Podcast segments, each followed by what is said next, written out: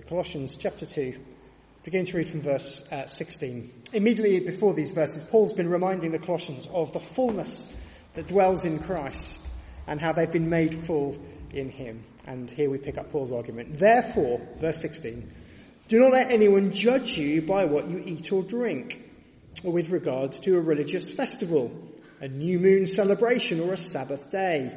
These are a shadow of the things that were to come. The reality, however, is found in Christ. Do not let anyone who delights in false humility and the worship of angels disqualify you. Such a person also goes into great detail about what they've seen. They are puffed up with idle notions by their unspiritual mind. They have lost connection with the head, from whom the whole body, supported and held together by its ligaments and sinews, grows as God causes it to grow. Since you died with Christ to the elemental spiritual forces of this world, why, as though you still belonged to the world, do you submit to its rules? Do not handle, do not taste, do not touch. These rules, which have to do with things that are all destined to perish with use, are based on merely human commands and teachings. Such regulations indeed have an appearance of wisdom with their self-imposed worship, their false humility and their harsh treatment of the body but they lack any value in restraining sensual indulgence. Thus reads scripture for us this afternoon, friends. Marco is going to come and preach God's word to us this afternoon, helping us see what we're meant to learn from those verses. Marco, over to you. Father in heaven, would you help us now by your Holy Spirit so that we may hear your voice and obey your word and understand true freedom your way for your glory through Christ our Lord. Amen. Amen. Well, we are uh, halfway through our short series in uh, Paul's letter to the Colossians, and we've seen that Paul's burden in this letter is to set forward the glory of Christ, the sufficiency of Christ, um, so that his readers would know that they were complete in him, that their salvation was complete, and they needed no more and no other. Paul wanted them then, and the Holy Spirit wants you and us now to live a confident Christian life. He doesn't want false ideas to rob you of the confidence of your salvation. He doesn't want false ideas to lead you off course. He wants you to continue to walk in Christ. He wants you to continue to live your lives in Christ. He wants you to know that if you are truly rooted in Him, and are being built up in Him, then you lack nothing in your spiritual experience. Indeed, it is impossible that you could lack anything. Why? Uh, well, because as we saw last week in verses 9 and 10 of chapter 2, um, in Him, the Him that you are rooted in and being built up in, is Christ, in whom all the fullness of deity dwells. And in Him you have been brought to fullness. Now, if you were to memorize only two verses from the whole book, uh, let it be these two. Verses 9 and 10 of chapter 2. All the book springs from this fountainhead. In him all the fullness of deity dwells bodily, and you have been filled in him. Now in chapter 3, which we will get to next week and following, Paul is going to flesh out some of the practicalities of what living the full life in Jesus looks like. But before he gets there, he needs to address some false ideas, some wrong teaching that had begun to make their way into the church at Colossae. Now, these false teachers said things like, um, it's great that you've become Christians, you've made a good start, but there's so much more to the Christian life. There's a fullness of spiritual experience that you can have, but that you don't have yet. Let me show you the way. Let me teach you the secrets of the deeper Christian life. Follow me. Now, of course, it's right that we do follow those that God has appointed to lead us. Paul himself said to the Corinthian church, you may remember, follow me as I follow Christ. As I follow Christ. But these new teachers in Colossae uh, their teaching was not the way of Christ. Their intentions might, note might, we don't know, their intentions might have been good, but good intentions aren't enough. That's why Paul says to the Colossian Christians in verse 8 of chapter 2 see to it that no one takes you captive by hollow and empty ideas, ideas built on human thinking, not according to Christ. See, even if their intentions were good enough, or sorry, even if their intentions were good, that's not good enough. The content of their teaching needed to be true and according to Christ. You, no, no matter how well intentioned your local fireman is, you would not let him prescribe medication for your illness. Right knowledge is required, not just right intentions. But these new intention, these new teachers, however well intentioned they might or might not have been, they were not prescribing the right medicine. Their ideas were not according to the gospel of Christ. So, Paul warns the Colossians. We, uh, we heard the first warning last week. See to it that no one takes you captive. Now, essentially, that warning was against the spiritual danger of adopting a worldview, of building your life on thinking that does not recognize that the, at the center of all things is the reality that Jesus Christ is Lord. Now, the next two warnings are manifestations of that kind of thinking. The first is essentially about legalism, and the second is about a, a pair of isms that go together asceticism and mysticism. So, legalism first, and then asceticism and mysticism. And in giving these warnings, Paul also tells us some things about the false teachers who are promoting these new ideas. So we have two warnings about false teaching and a warning about false teachers. Now we'll start with the first warning, and then we'll hear what Paul has to say about the teachers, and then we will hear the final warning. Okay, so with that said, the first warning is in verse 16. Don't let anyone judge you. Let no one judge you based on what you eat or don't eat, or based on religious rituals. Let no one judge you by what you eat or drink with regard to a religious festival or a new moon celebration or a Sabbath day. These are a shadow of the things that were to come, but the substance belongs to Christ. What's he talking about? Well, all these things, dietary laws and religious festivals, were all part of Old Testament Judaism. They were part of the Old Covenant law.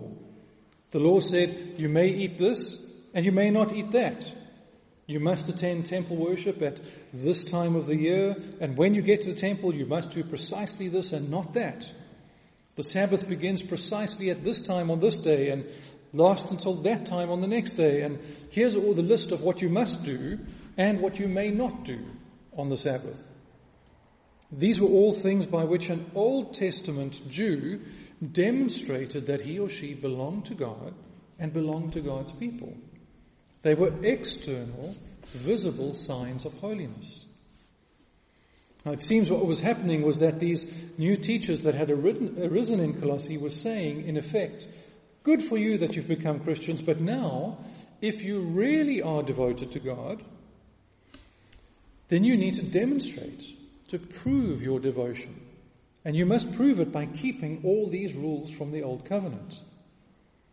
That's why we think these new teachers were Jewish. They took all the external signs that displayed holiness under the Old Covenant, that proved devotion, and they told this church of mainly Gentile believers that they must adopt these external signs to prove their devotion. They were saying, if you don't do these things, then yes, you may well be saved, but you're, you're elementary grade Christians. If you want to graduate to the higher levels of Christianity, if you really want to please God, then you must keep the rules of Old Testament Judaism. Advanced Christianity Higher grade Christianity is Jesus plus rules. And Paul responded by saying, Don't let anyone judge you in that way. Don't let anyone tell you that you need to keep the Old Covenant rules to really measure up. And that if you don't, then you're only second class Christians. Don't let them put those rules on you.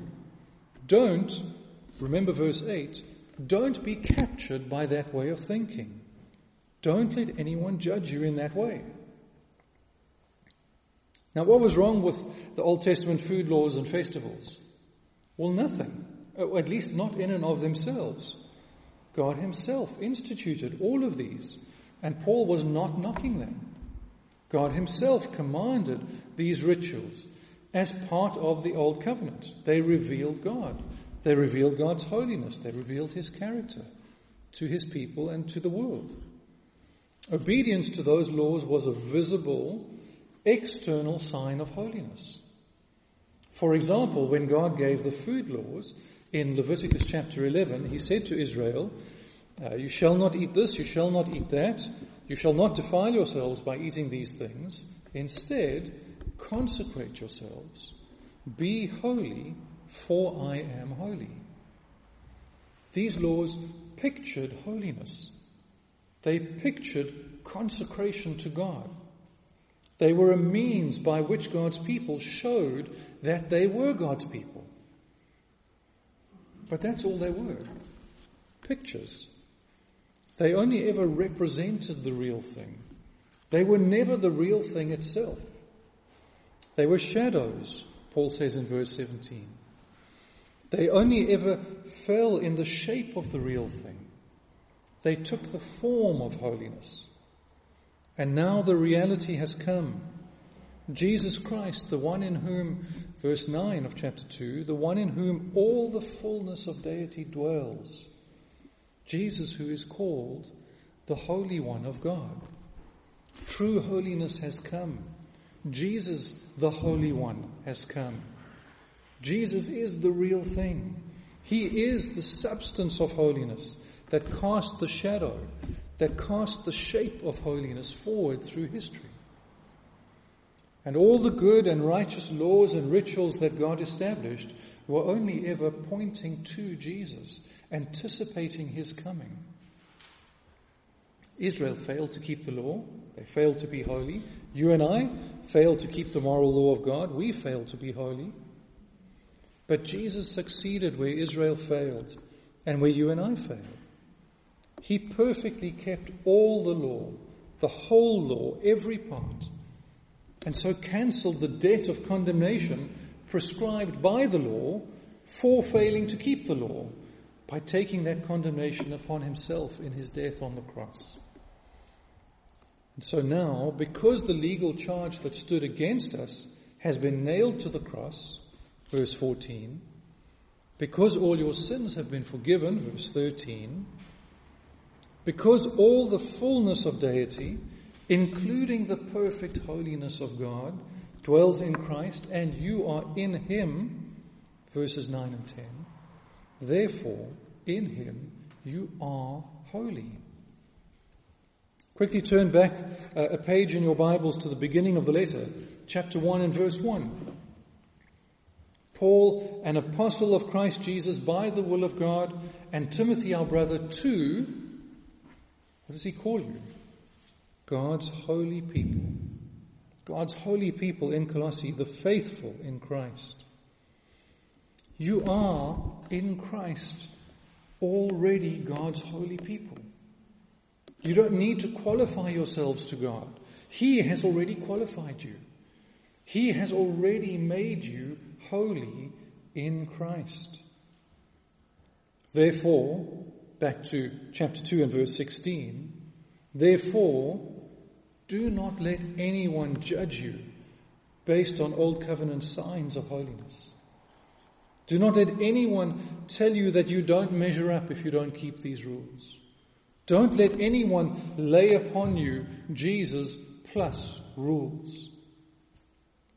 Paul wanted the Colossians to be confident in their status before God based only on the finished work of Christ, not based on Christ plus law keeping.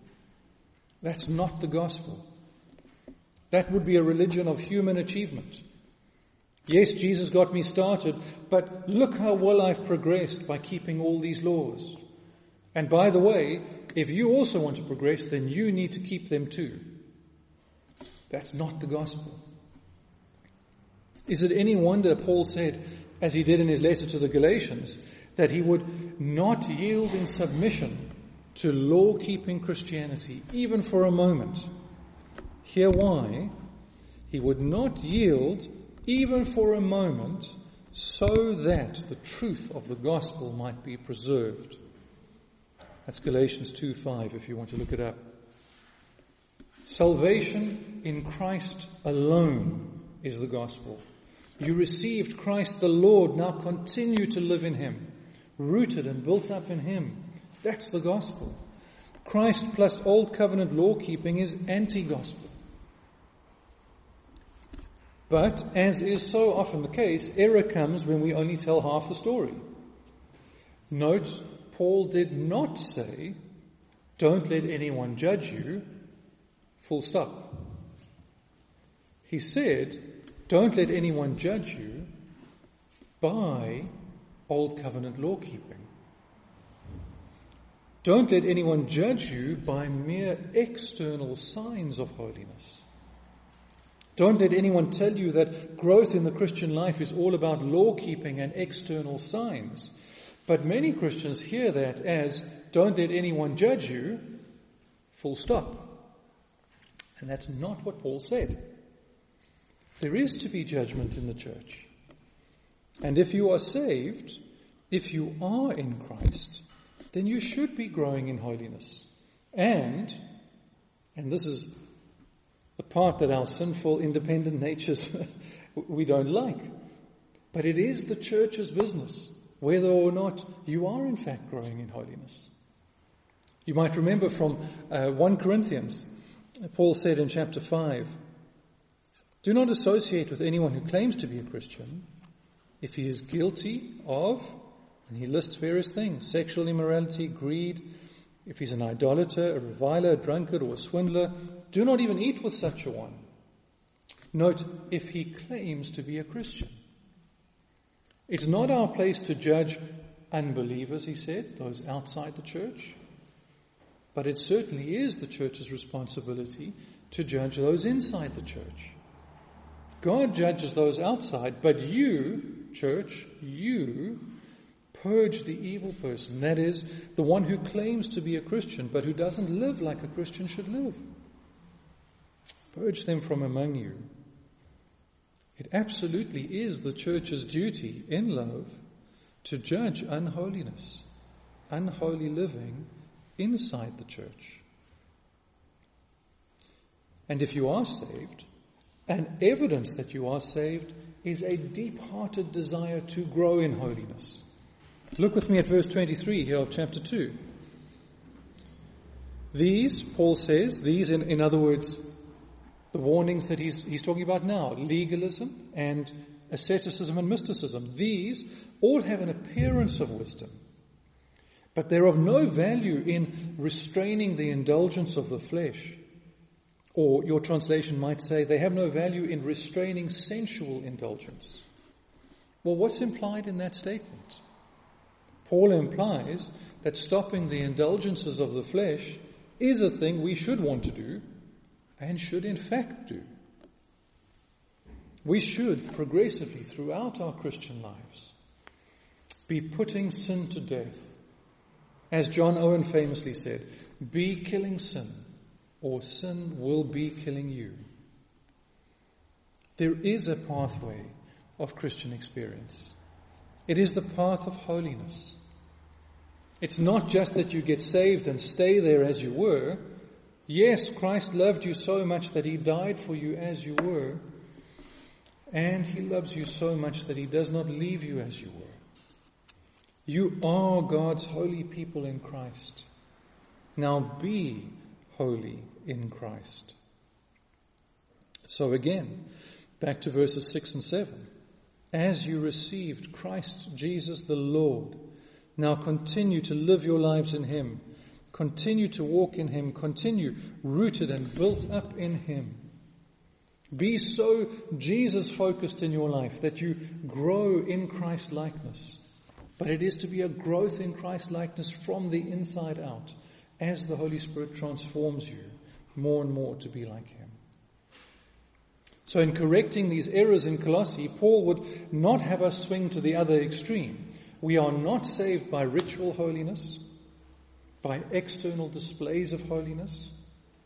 But if we are saved, then from the very center of our hearts, we will desire holiness. And we will pursue holiness, not by adding rules to our lives, not by painting shadows on the floor, not by defining forms of holiness, but by looking past the shadows to Him who is the Holy One of God Himself, by living rooted in Him, built up in Him. Okay, so to remember where we are in Paul's argument, Paul has warned us against the spiritual danger of living out of any worldview that doesn't recognize that the center of all things is Jesus Christ the Lord. That was in verse 8. Next, he, he warned us against one of the ways that a man centered worldview shows itself, which is by legalism. I need to earn God's favor. Now, he also warns us about this pair of isms that go together asceticism and mysticism. We'll get to that in just a minute. But before we do, Paul also tells us some important things about these teachers. Their teaching matters, but even if you aren't 100% sure why somebody's teaching is wrong, there are some things you can look out for in the teachers themselves that will alert you to stay away from them. That should put up a warning flag in your mind saying something's not right here. Well, more could be said from this passage, but I'm just going to briefly, really briefly, zoom in on two characteristics of these false teachers. The first in verse 18. Such a person, Paul tells us, goes into great detail about what they have seen. About what they have seen. Private revelations. Untestable. Uh, mystical insights apart from the Word of God. Private revelations, what they have seen. Their teaching is all about things that they have seen and experienced and know. Now, how does this compare to how Paul presents the ministry of a, of a true teacher? Well, you might remember from chapter 1, verse 25, Paul described his ministry as a steward, a stewardship that is, or a commission from God given to him for the good of the church to do what? To present to you the Word of God in all its fullness. The teaching of a true teacher is the, te- is the Word of God. It's not something that I know by myself because I prayed for four hours and I had this revelation. It's the Word of God. So the first thing we look out for, or should I say the first thing that should ring an alarm bell, even if we aren't sure exactly what it is about the teaching that is wrong, is when somebody's going on about details of something that they have supposedly seen themselves as opposed to presenting to you the Word of God in all its fullness. Second thing to look out for, verse 19. They have lost connection with the head, Paul tells us, from whom the whole body, supported and held together by its ligaments and sinews, grows as God causes it to grow. They have lost connection with the head. detached. It's an individualized spirituality. A, a, characteristic common to many false teachers throughout the world and throughout history is this individualized, private spirituality. It's not something to be expressed or pursued in, in and through the church. Now, I don't need the church. I don't need brothers and sisters. I don't need teachers. I don't need elders. I don't need to come to worship with other people. I don't need a home group. It's all private, it's all alone. It's an individualized, detached spirituality. Now, if you compare that, for example, with Paul's prayer for the Colossian church in chapter 1, verses 9 through 14, You may remember all of that is plural, and so from the day we heard, we've not ceased to pray for you, plural, asking that you, plural, may be filled with the knowledge of His will in spiritual wisdom and understanding, to walk in a manner worthy of Him, fully pleasing to Him, bearing fruit, etc.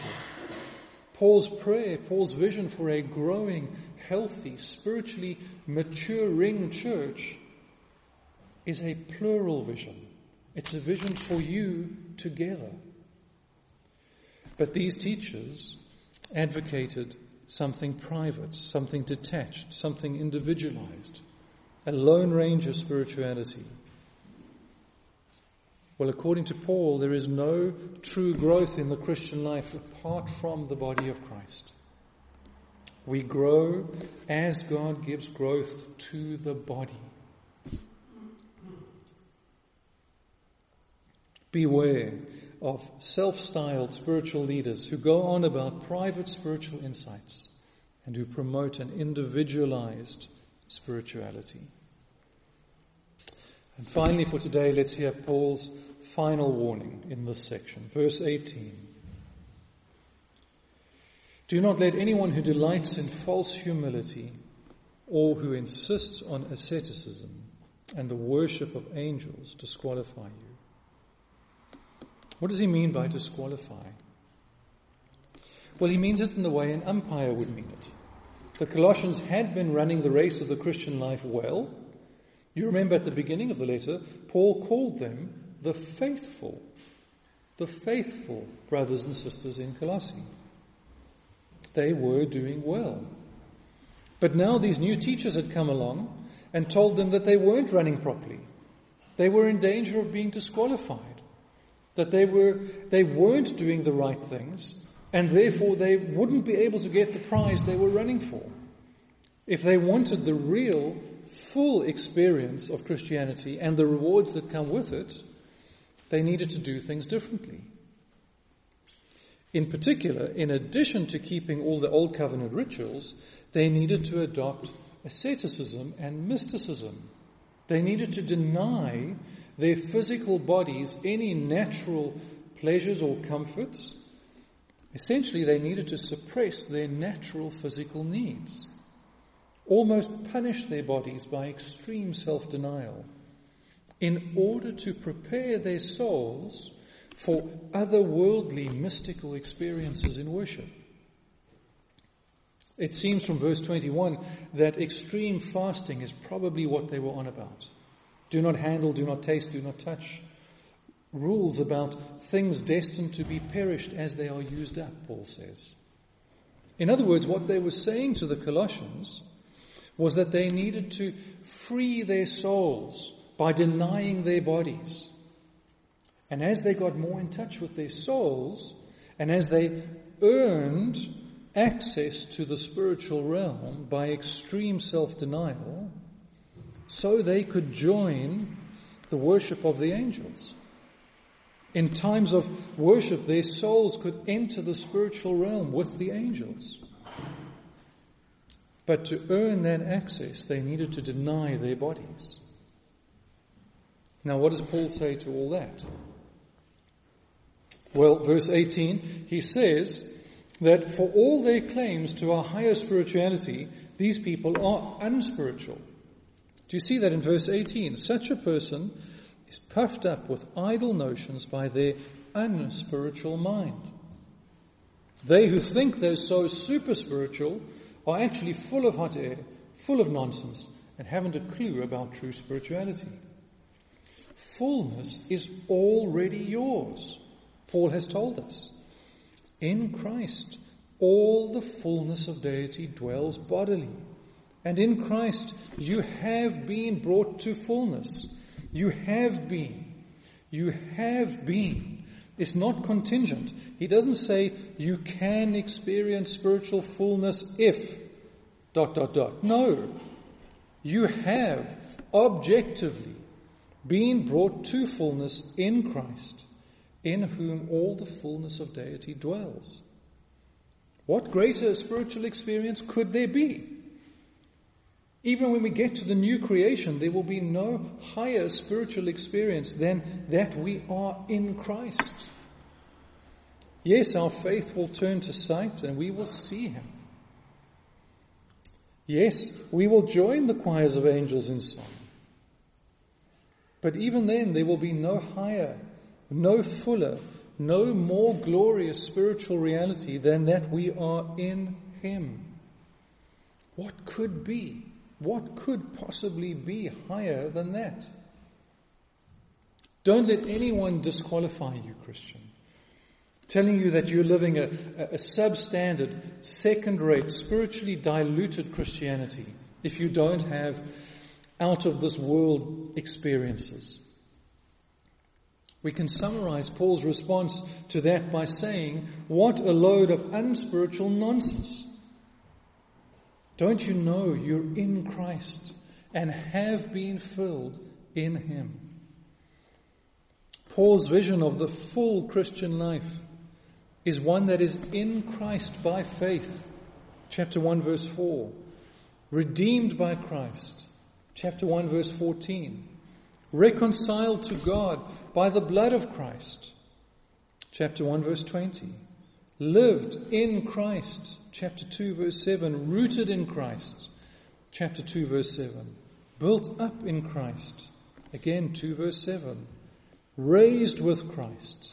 Chapter 2 verse 12. You have been brought to fullness in Christ. Don't let anyone judge you by the shadows. Don't let anyone diminish the fullness you already have by turning your attention to mysticism. Do daily seek Christ. Hold fast to Christ. One commentator says, as the center and source of all your joy. And that is where Paul goes next week in chapter 3, which Jim will preach for us then. Won't you bow your hearts with me as I pray for us?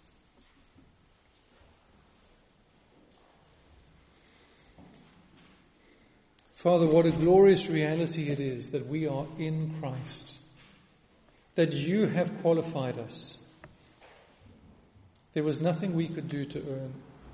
We could chase shadows for an eternity and never qualify ourselves for what you, by grace, have given us in Christ. Father, would you help us not to return to the shadowlands? Would you help us to recognize false ideas when we hear them? Would you help us to recognize false teachers when we meet them? Would you help us to be discerning?